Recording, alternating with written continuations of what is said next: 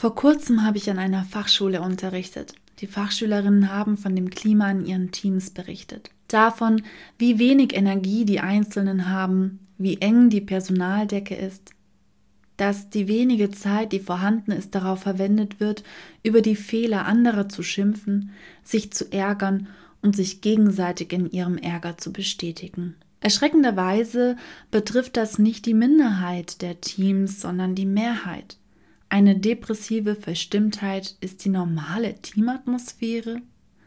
Wenn es einem einzelnen Menschen nicht gut geht, gibt es Strategien, um sich wieder in einen ressourcenvollen Zustand zu bringen. Zur Not hilft auch mal ein Medikament, um in die Lage versetzt zu werden, sich wieder aufzubauen. Doch wie ist das bei einem Team? Gibt es die Happy Team Pille? Nach dieser Folge weißt du, wie ein Team wieder resilient werden kann. Nach dem Intro starten wir.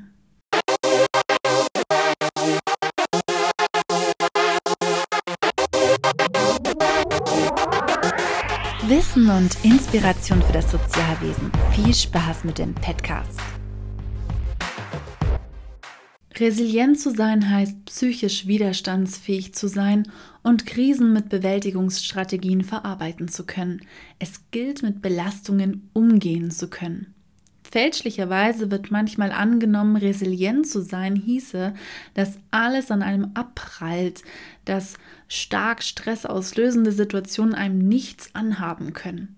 Es gilt aber nicht cool zu sein, sich in unemotionaler Kälte zu schützen. Das ist eine Strategie, die wir ganz oft in Teams im Sozialwesen erleben können. Die Rahmenbedingungen sind ungünstig, eine kleine Krise kommt dazu, wie Corona beispielsweise, und die Belastung ist am Höhepunkt angelangt. Ich mache nur noch, was ich wirklich muss, könnte ein typischer Satz sein. Mir ist alles egal, ich schaffe halt, was geht. Die Realität hinter der Aussage ist doch so, dass die Situation so belastend ist, so sehr im Gegenteil von egal, dass die Schutzfunktion, die noch bleibt, zu erkalten ist. Cool out statt Burnout. Das wäre die andere Strategie. Wenn die einen im Cool-out stecken, engagieren sich die anderen über die Maßen, rennen die Gänge entlang und arbeiten dasselbe Pensum in der Hälfte der Zeit. Einer muss es ja machen. Oder ich kann das nicht anders mit mir vereinbaren, sind typische Sätze. Und je nachdem, wie viele der Einzelnen im Coolout sind und wie viele auf das Burnout zusteuern, kann ein ganzes Team erfrieren oder verbrennen. Und keiner hat Unrecht. Es sind Überlebensstrategien. Wenn wir uns an diese Stressstrategien erinnern, finden wir Flucht, Starre, Kampf. Es gibt zum Beispiel für die Armee ein Resilienztraining. Eine Gruppe von Menschen, die sich bewusst einer Situation stellen, die extrem belastend ist.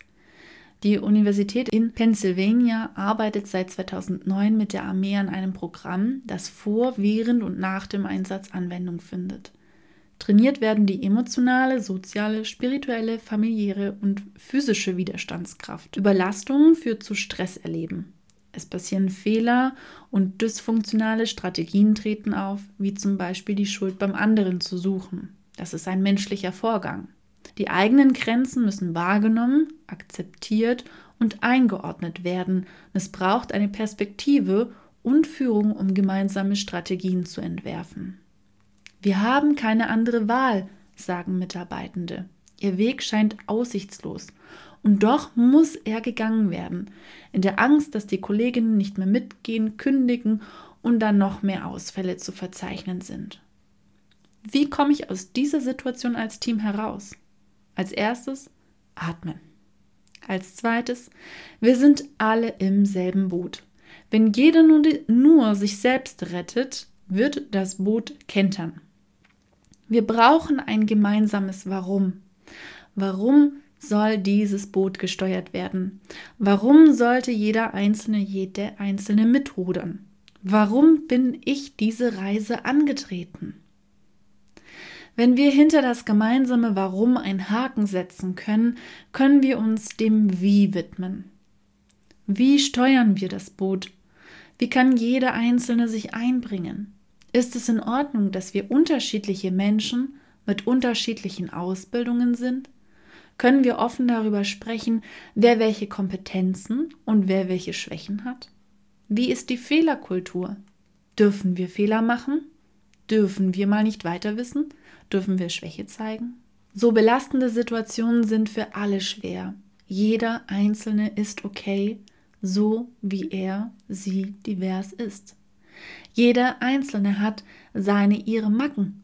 Und für jedes Verhalten gibt es einen Grund. Wir dürfen lernen, mit der Individualität der Persönlichkeiten umzugehen, genauso wie mit der der Kindern, Jugendliche, Erwachsenen, die wir begleiten. Wenn wir es geschafft haben, uns ehrlich anzuschauen, können wir kompetenzorientiert Aufgaben auf mehrere Schultern verteilen. Wir können uns darauf einigen, in welchen Inhalten der Bootskapitän sagt, wo es lang geht und in welchen Inhalten es die Entscheidung jedes Einzelnen ist. Dann brauchen wir Ruder. Wir brauchen Methoden und Strategien, um das Manöver zu organisieren. Wir brauchen Zeit, um gut zu planen, um festzulegen, was wirklich sein muss und was wegfallen kann, wenn die große Welle eintrifft. Und wir brauchen Zeit, um einander zuzuhören, um uns gegenseitig zu wertschätzen, uns Mut zuzusprechen und uns dafür zu feiern, dass wir das Boot nicht haben sinken lassen. Jedes noch so spektakuläre Abenteuer kann durch dieses gestärkte Team angegangen werden, weil sie zu einem Wir geworden sind. Wenn wir Angst haben, dass das Boot sinkt, führt der Überlebenstrieb gerne dazu, sich selbst retten zu wollen. Das ist gar nicht böse gemeint. Es ist der Überlebenstrieb. Es ist menschlich. Doch wenn wir es schaffen, ein Wir zu kreieren, eine aufeinander abgestimmte Gruppe, in der jeder den anderen stärkt, dann kann kein Wind dem Boot etwas anhaben. Gerne taucht an diesem Punkt ein Widerstand auf. Es sind ja die Rahmenbedingungen, das System, die da oben oder die Politik schuld. Das mag sein, aber darum geht's nicht. Es geht um das Team, um jeden Einzelnen und um den Part, den jeder Einzelne dazu beitragen kann, den du dazu beitragen kannst, um ein funktionierendes Team zu erhalten.